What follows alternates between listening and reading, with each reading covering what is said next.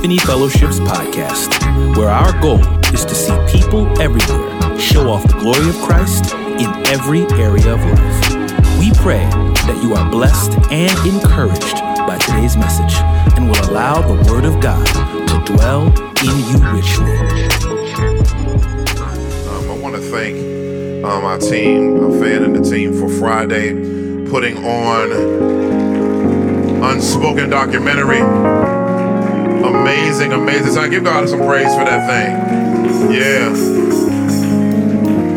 If you were here, you know. If you didn't, they gave us the ability to make it available to some of our folks. It was a you wonder sometimes what God's up to, and you know some people came from different places. And young man, dude had to be like 6'5", came up to me and he was just like, y'all don't know me, but your ministry saved my life in 2020. He said, I was done with Christianity and about to go into comedic philosophy. But he said, I happened upon you guys' videos online defending the faith and the resources that you put out, and God used it to stabilize me. And so it's those type of testimonies and why we do what we do.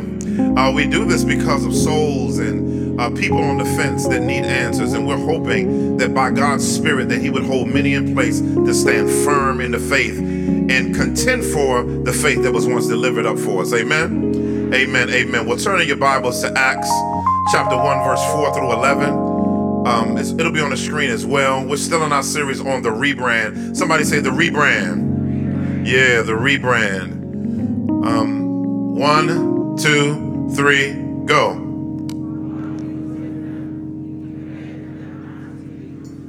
Yeah.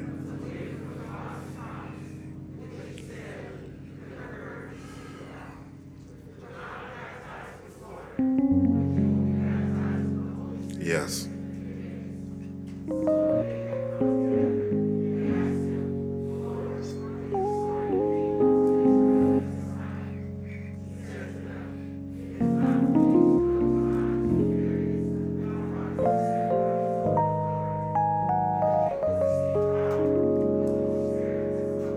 Yeah.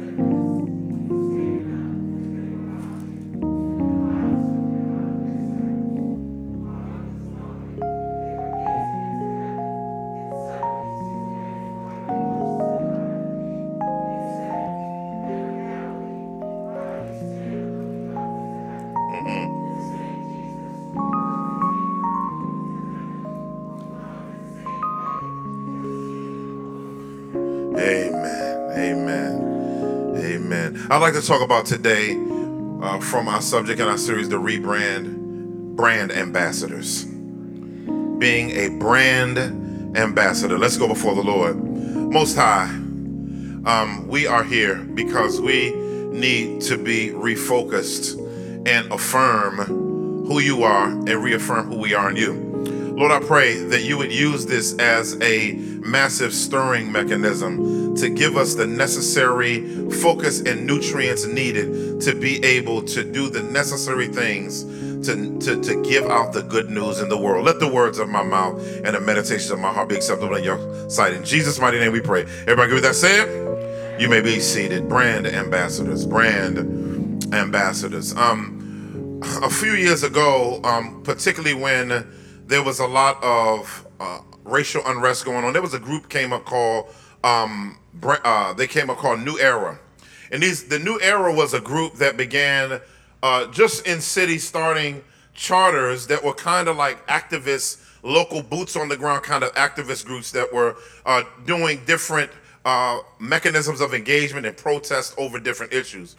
Well, one Sunday in a particular church in Detroit, in one of their chapters, their chapter went to Detroit, this Detroit church in order to confront them about them having Trump come to communicate in their church.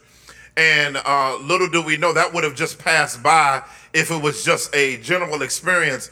But it ended up with New Era Detroit allegedly stands up in the midst of the church gathering and begins kind of giving verbal pushback during the gathering. And what ended up happening would go viral. There broke out a fight between an activist group and the church. And of course, you know, that went viral. You know, anytime some mess in the church makes its way public, you know it's gonna go viral. But it's interesting, if people work with police and start a boxing program, it'll get 2 views. Amen. If a church starts an after school program, it'll get 4 views.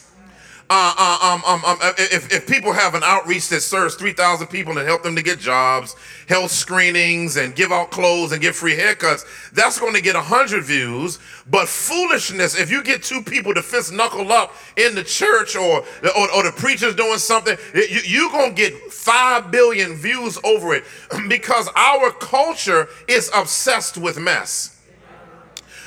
But the world loves it when the church takes a L. But what's interesting to me is that it's made its way into people's psyche based on a few churches where mess happens, whether their fault or not, and it becomes really the brand identity of the entirety of the people of God.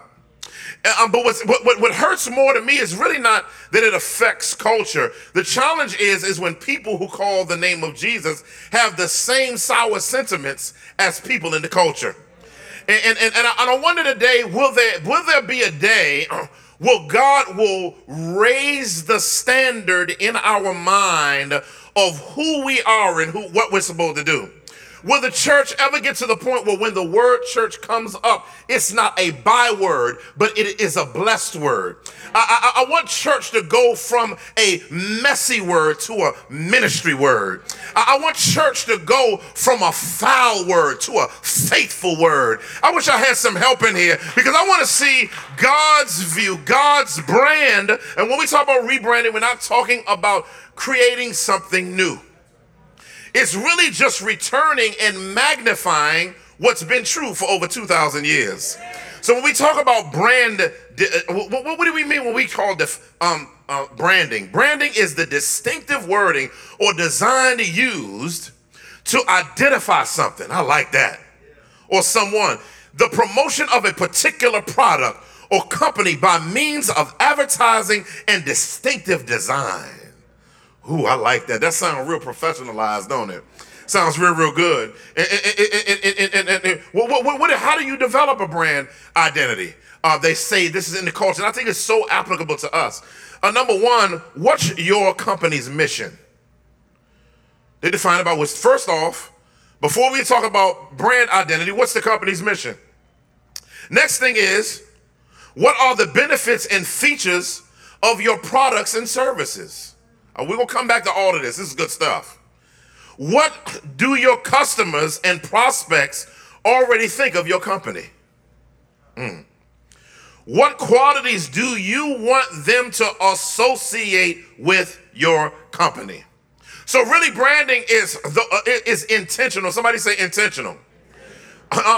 Jesus Christ throughout Scripture. We'll go through some of those passages during the course of the series, but Jesus was always intentional about utilizing practical terminology that makes people, in other words, this should be an automatic association with who we are. Salt and light. You understand what I'm saying? Priesthood, body.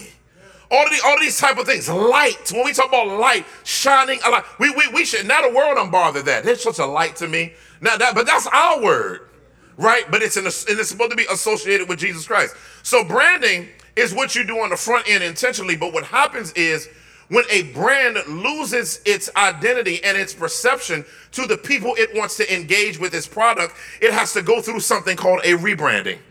Now, what is rebranding? I'm glad you asked. Rebranding is the process of changing the corporate image of an organization.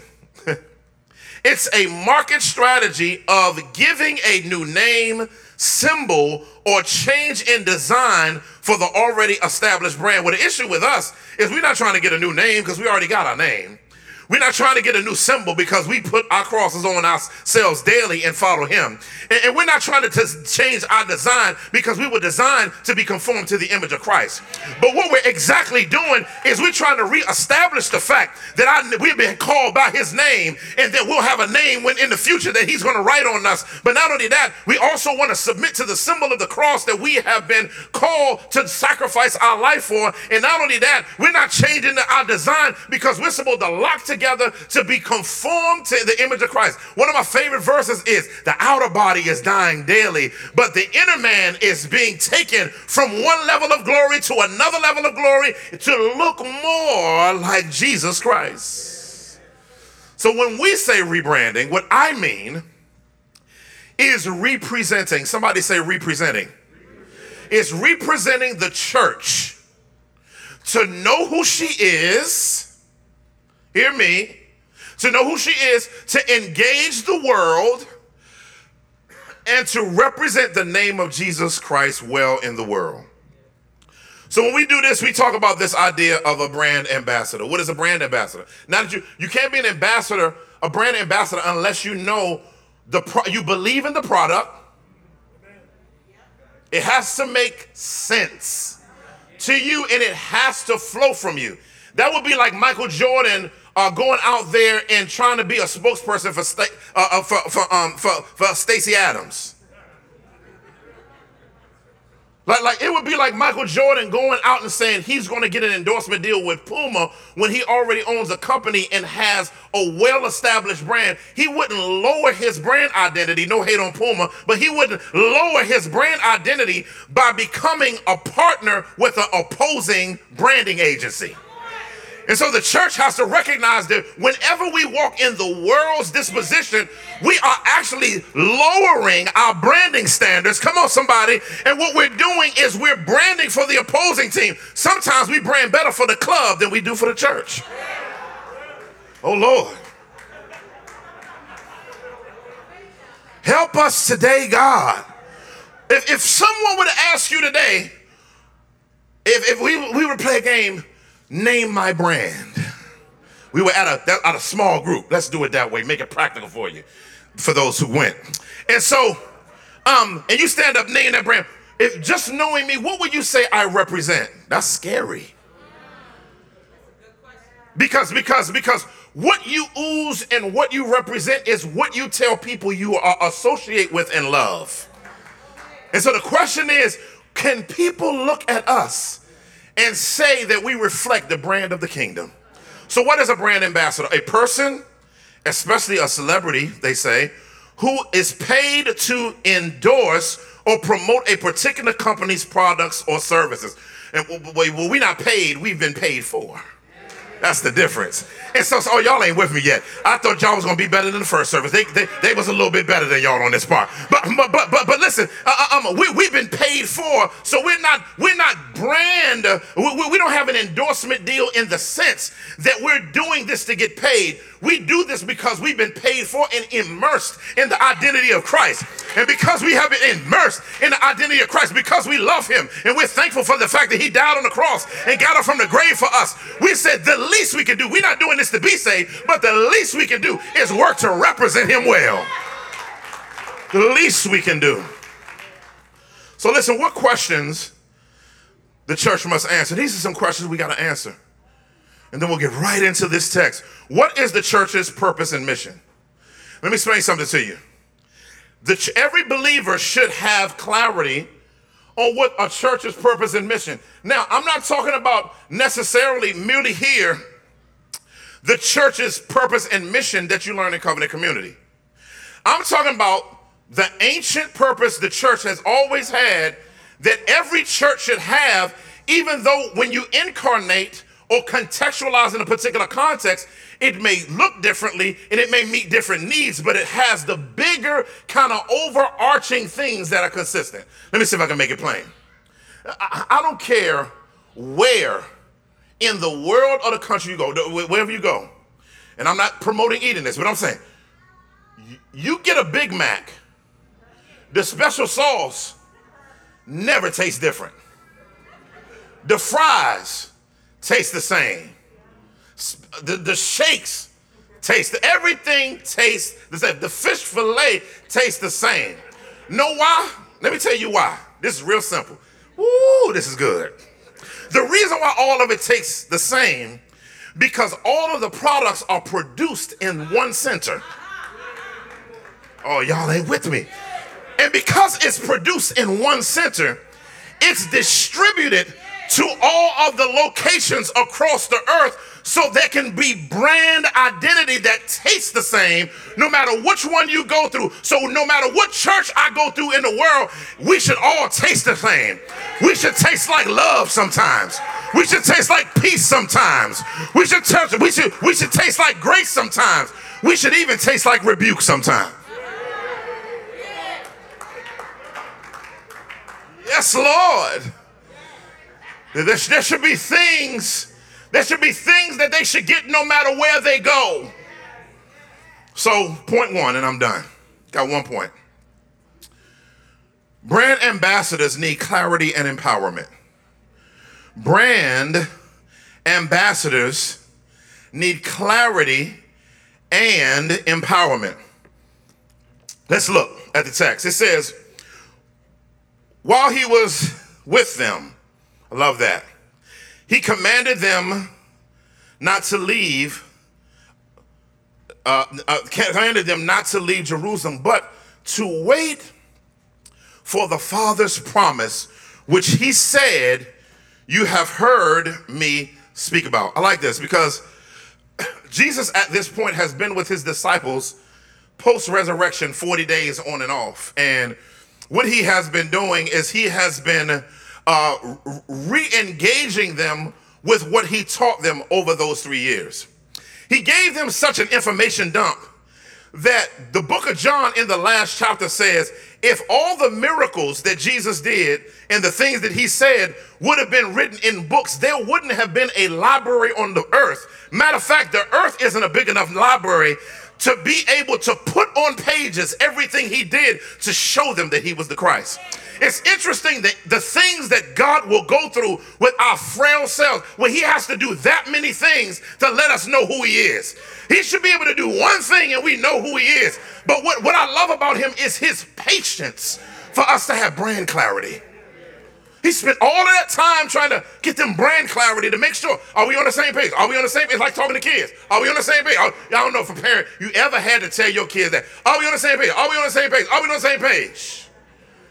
I heard you, mommy. They don't like when we repeat, but you know, they repeat to us all the time. Daddy, daddy, daddy, daddy, daddy. Oh, Lord, help me. In Jesus' name, help me. Woo! Verse 5. It says, for John baptized with water, but you will be baptized with the Holy Spirit. Here it is, in a few days. This is dope. So this idea of spirit baptism is interesting here because spirit baptism represents the body of the church beginning. We're going to talk more about this in the initiation of this. So this baptism, this spirit baptism that's happening here wasn't the only time these people experienced the filling of the Spirit in the book of Acts. So to kind of knock that off, because I know somebody said, he's not dealing with the Holy Ghost like I want to. Well, the act of them being baptized in the Spirit was the church being created and brought into the body of Christ. But the result of that in that instance was that they would be filled with the Spirit. But now everybody who trusts Jesus after that are baptized into the body of Christ based on Ephesians chapter 1, verse 14 and 15. Write that down for later. However, the filling of the Holy Spirit is not just a one-time experience post-salvation.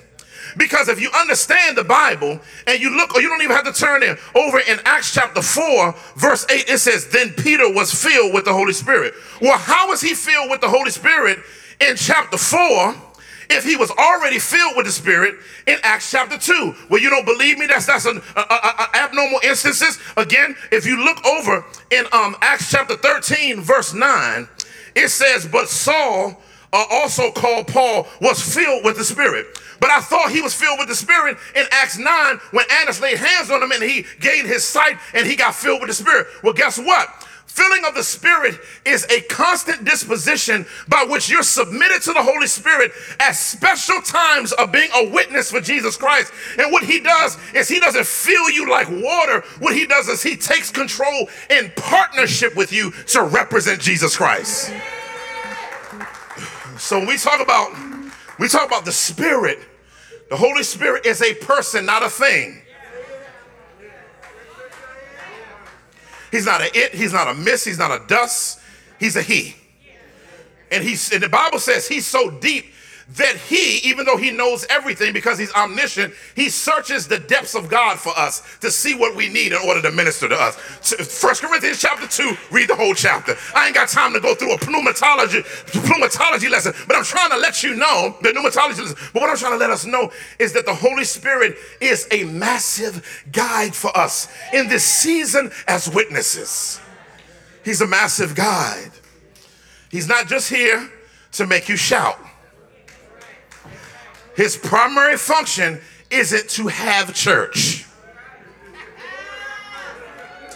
His primary function, based on the Bible, is for you to be the church. Help me today. If I hear one more person say, we sure had church. Well, we've been having church for a long time and we still been acting a fool. But I wish one day we would go beyond just having church to being the church.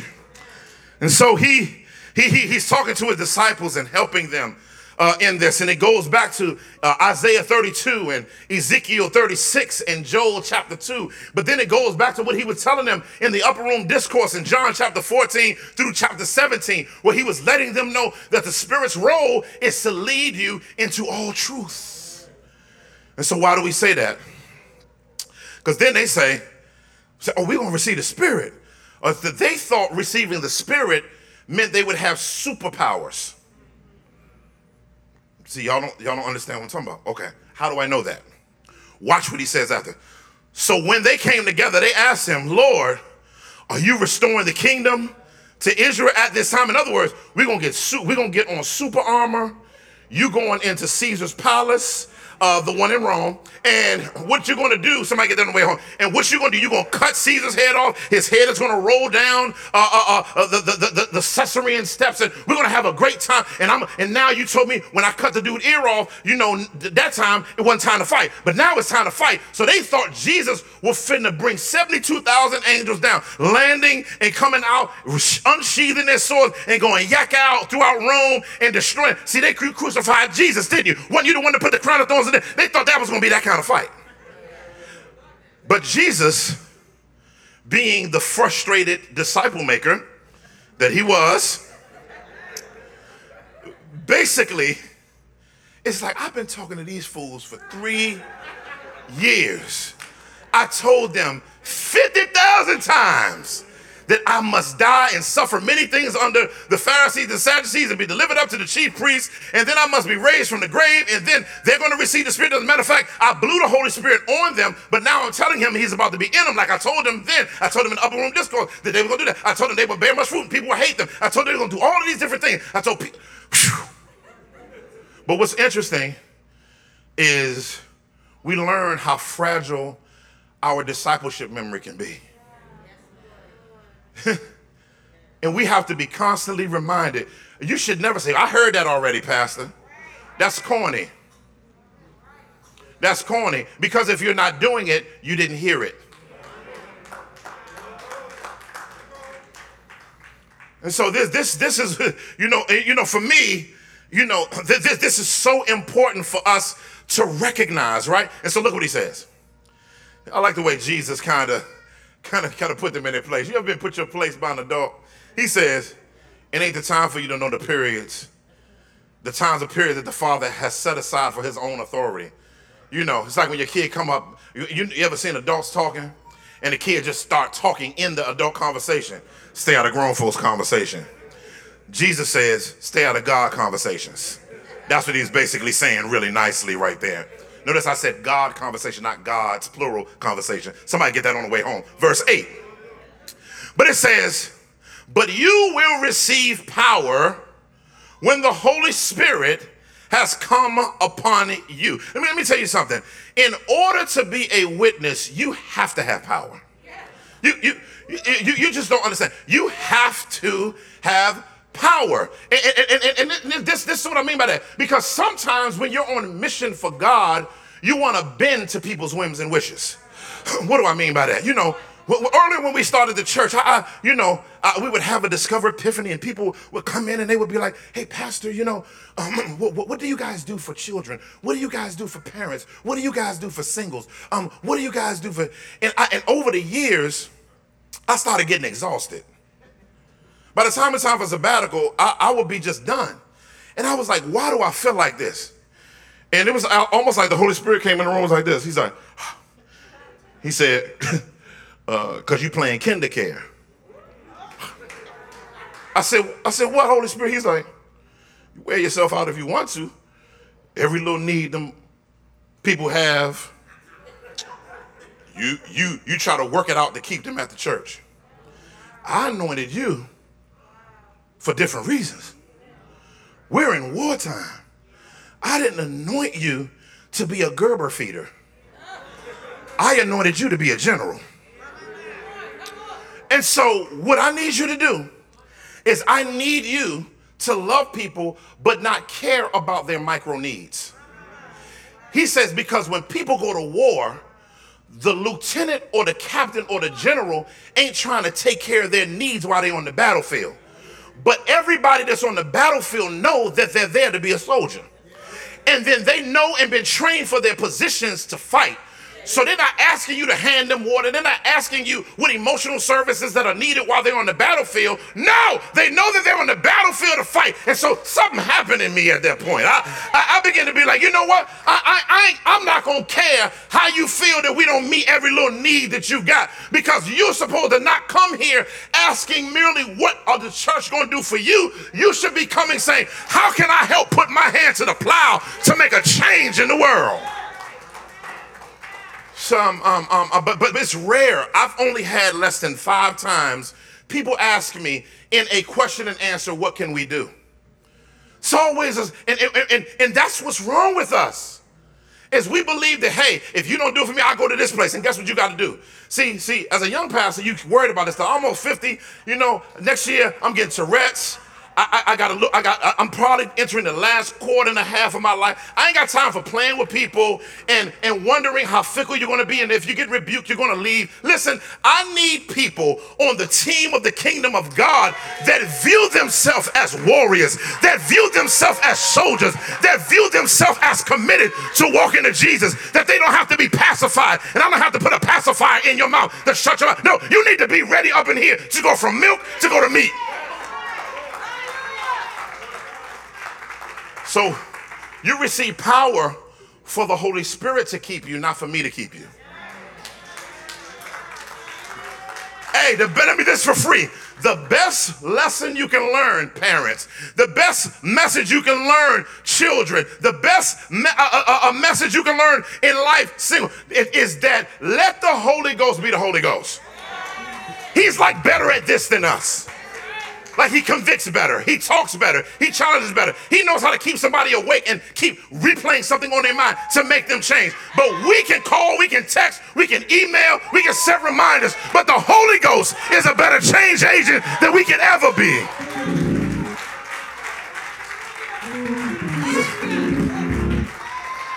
He's better. You plant the seed and go like this. That's what I like about the old church. They'll tell you something, walk away. And then you don't really know what they say. The Holy Spirit just keep hitting you with it. That's when you trust God. I got to move.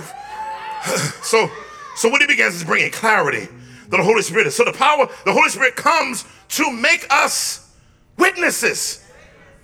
So the primary role of the Spirit is for us to be witnesses, not merely giving us a feeling, but for us to be witnesses. And as we're witnesses, that means, before I explain witnesses, I got to explain some problems. So what we got to do is listen what we got to work through, family. If we're called to be witnesses, that's outward focus, ministry focus. not me receiving focus. There's edification. There's a time for that. We're going to talk about that when we talk about the body. But it's very important that you begin to shift your thinking. Because many of us come to church, we want church. I ask some people what they think people come to church for. Financial support, providing everything under the sun for their children, pursuing everyone's personal mission, helping them start a business, never collecting, oh Lord, I ain't gonna say that. To entertain and satisfy any social void in their life. It's funny, some people, some of y'all are here thinking that the church is supposed to be the primary matchmaker in your life. So if we preach on doctrine, you're mad, but because you're waiting for the relationship series. And it's funny, I'm gonna tell you, you know when our views go up online? We talk about sex, relationships, manhood, and womanhood. It's tens of thousands of views. When we talk about, if we just say Jesus, nobody don't want to hear about Jesus. You know, people believe that the church is supposed to make financial help, helping them advertise their business, you know, surrogate parents. There's so much came up in this. Everybody has a thing that they think the church is doing. And some of it is okay, but it's really an application of a functional identity that we should be walking in, that those things are the byproduct of if we would just grow up. Oh, but see, this is how we treat the church. Is somebody helped me? Somebody gave me this. I love this. You know, when my wife and I, you know, we you know, our kids, we got busy kids, and so we got to get a membership at the Y. You know, we went to the Y and we look at the brochure, and the brochure's beautiful. We're looking on at the brochure, and they have level 1, level 2, level 3, level 4, and this is how much you pay for this. And basically, we were there, and we were like, hey, listen, if we pay for these services, we believe that this is what we should withdraw from it. Most people treat the church like the YMCA. We treat it like a membership, that when we give our tithes, it's not worship to God for what he's done for me, but it's an investment in the church for me to withdraw when I have a need. It is such an entitled, demonic way of looking at the church, because now you're giving was for a reason, not worship to God, which when the judgment seat comes, it will be wood, hay, and stubble. And so what we have to do is we have to recognize that the reason why the Holy Spirit comes is for us to bring heaven to earth. Please hear me. This is so important. The purpose of the Holy Spirit coming and us being witnesses is for heaven to come to earth. That means if we're supposed to come from heaven to earth, we're not supposed to expect earth to influence heaven. We're expecting heaven to influence earth. So what we're constantly trying to do is make heaven clear on earth. Now, the problem is when churches and when individuals operate earthly, that's the enemy's ground. But what we have to do is we work from the Spirit's perspective, listen, in order that we may be empowered to overcome what he does. And so we say, you got to come to our territory if you're going to fight us, because we're going out there with heaven's authority, with heaven's strength, and with heaven's grace to deal with all this. Okay, y'all looking at me funny, let me make it plain. It's an eagle. Eagle was fighting a cobra. And as the eagle was fighting the cobra, he was on the ground and he was rolling over, and the snake was easily biting him. He could smell everything around him. His tongue was flicking. The snake was able to go. But something told the eagle to get off the ground. The eagle flapped his wings and went up in the air. And that's the eagle's territory. Because there he can soar. There he can breathe where oxygen is thinner. There he can move faster. There he can do whatever he wants to do. But the snake can't see.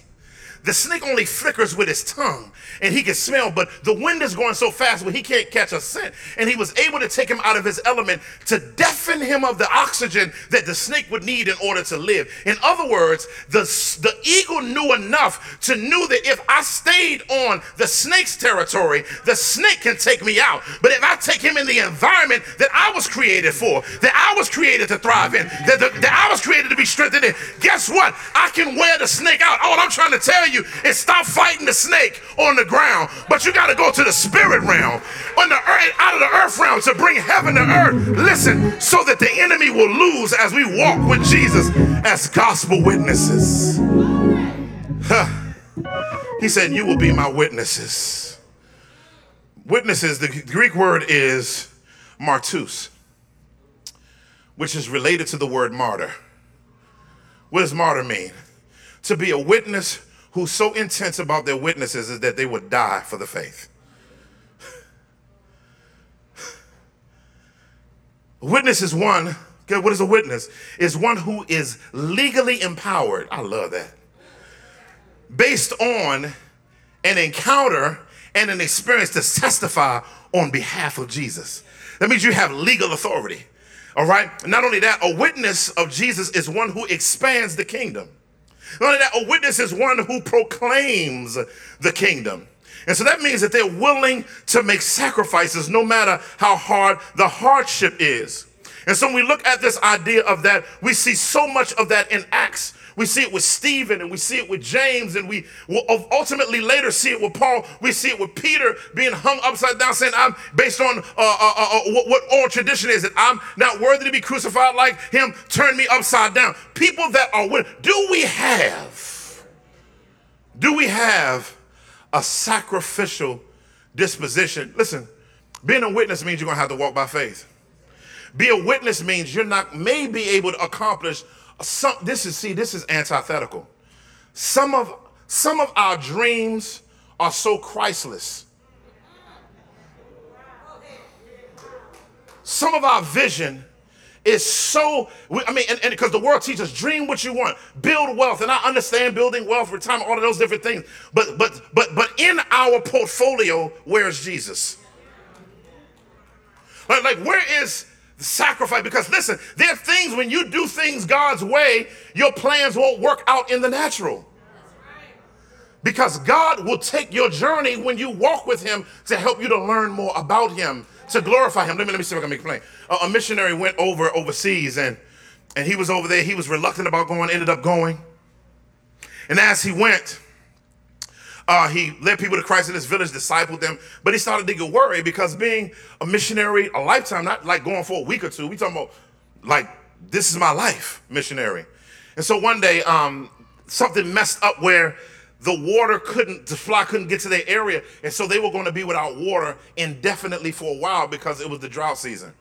And what ended up happening is he was frustrated. Like, you ever had a day where you know God, you love the Lord, but you have one of them days where you sick and tired of living for him. You just like, this, I don't feel like being spiritually stout today. I want to sulk in my misery today because I'm really not feeling all the walk by faith and not by sight. Greater is he that is in me than he that is in the world, all of that. So today I want to sulk. What the Holy Spirit said, did you pray about it? He said, see, that's exactly what I'm talking about. Right? Can you just do it? Like, you ever had that feeling? Like, God, can we just bypass all of that? You know what I want. You already know my thoughts. You can even see what I'm thinking. Just do it. But the thing about the Holy Spirit is he doesn't let you get away with not using faith mechanisms. Help me today. So he ended up praying, and one of the villagers joined him. And they prayed. You know how you be like, Lord, bless us today. Help water to come. Open up the windows of heaven. Let it fall. Thank you, Jesus. Amen. And the villager prayed intensely. And then, he looking at him like, you don't know yet. And so the villager got up. He went in his hut and got a bunch of buckets.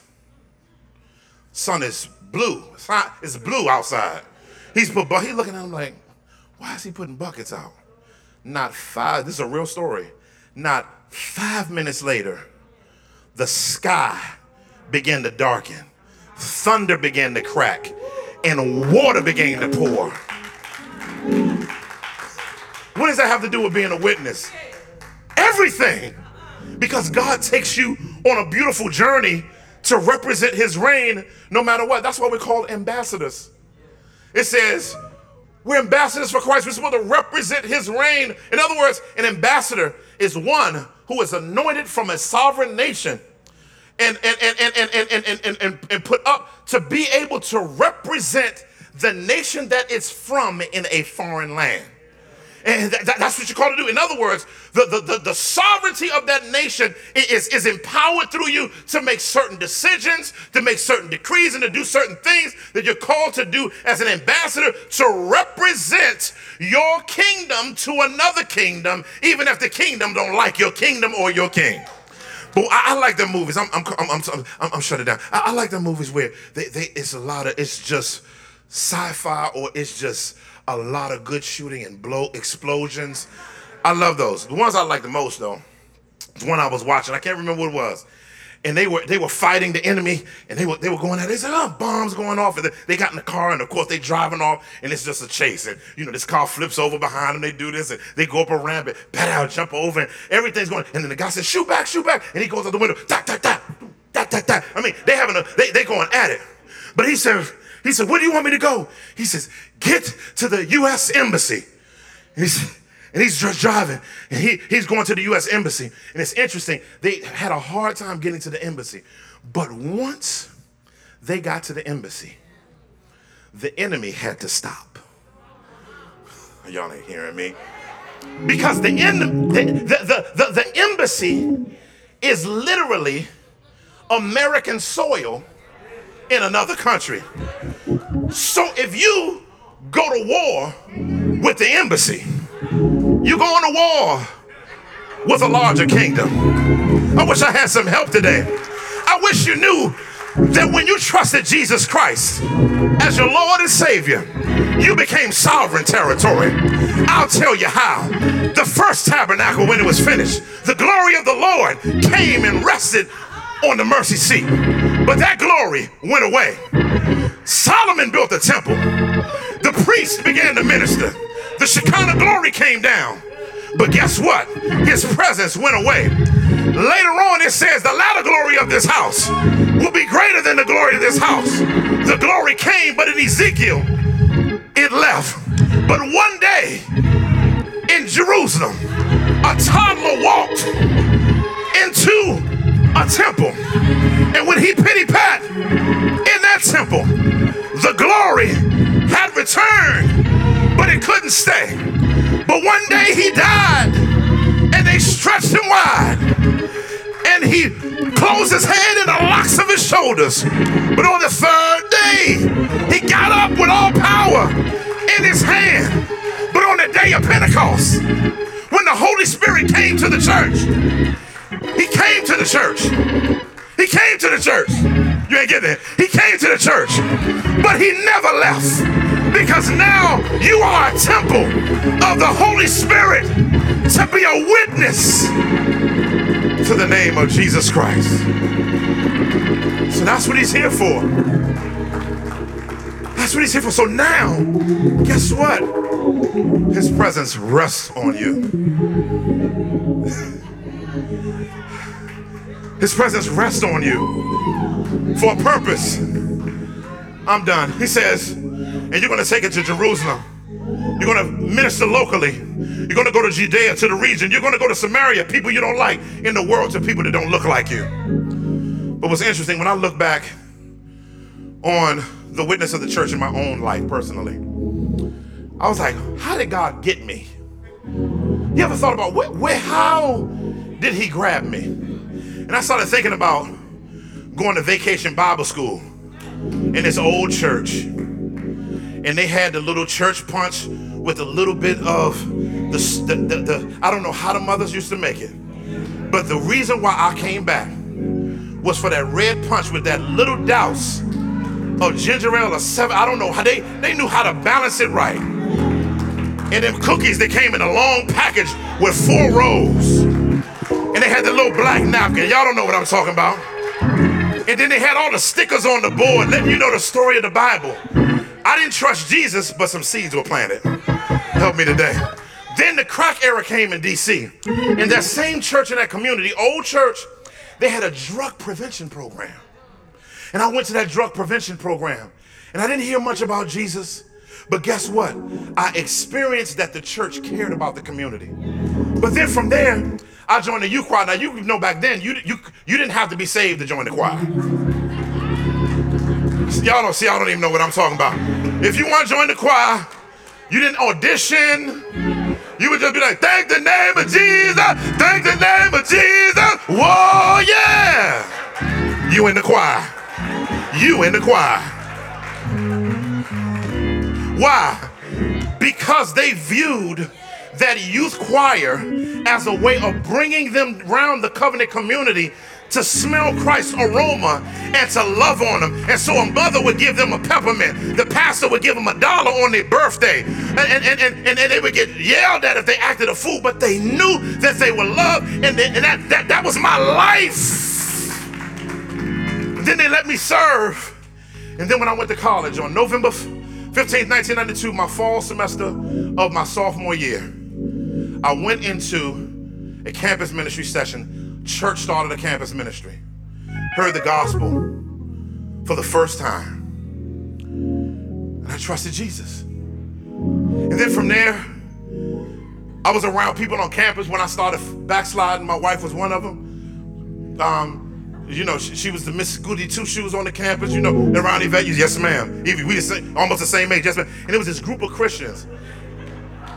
I'm telling you. And they had all-night prayer. Weird. Like, we come to college, we going down there to that party. But they would be in a room praying all night. And, it was wild, it was people speaking, all kinds of stuff going on. But I was like, how can they not partake of the stuff we're part of? What has them like that? And that witness is a part of who I am today. And guess what? God wants you to be a seed planter and a waterer on somebody's journey as well.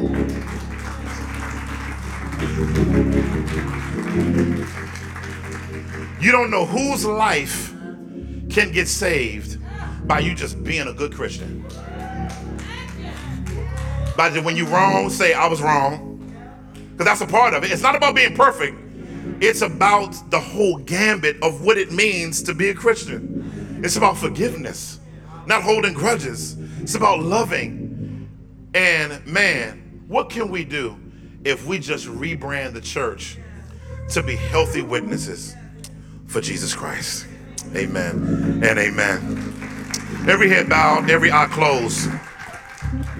Maybe you're here today and you've never met Jesus Christ as your Savior. And you've never met him, and you heard about him today. You said, oh, this is what that is. Well, I was talking about the church, but now it's time to look towards him, who we represent. Maybe you're here today and you've never placed your confidence in Christ, said yes to him. Well, you could trust him by faith, and he wants to take you from spiritual death, spiritual life, spiritual disconnection, spiritual connection, reawaken you. It's a change that will take you to heaven, but it'll also keep you while you're here. If you believe that he died on the cross for your sins and got up from the grave, that's all it takes. Anyone here want to place their confidence in Jesus? Hold your hand in the air. We'd love to talk to you about Jesus. Hold your hand up and keep it up in the air. Hold it up in the air. Anyone that says, I want to trust Jesus. Anyone on the balcony or on the floor. Best decision you can make is saying yes to his will and yes to his way. Yes to him, yes to Jesus. He'll make your life new. No matter what you've done, no matter where you've been, he's committed to loving you for eternity. Amen. Well, if you were timid about coming up, one of our elders will be in the lobby, and we'll be holding a Bible, so you'll be able to see them, and they will be able to, you'll be able to talk to them more about what it means to place your confidence in Jesus. Amen. Let's prepare our hearts and minds for communion. Communion is a time we have every week at Epiphany as a reminder of us identifying with him, his life and his death. If you haven't received communion, hold your hand up so that our team can get that to you. Anyone on the balcony on the floor didn't receive, you want to receive communion, anyone? We have a few more. Just hold your hand up, they'll get it to you. They'll get it to you.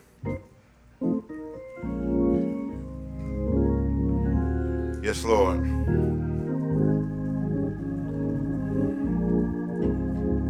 Well, all right, let's stand to our feet.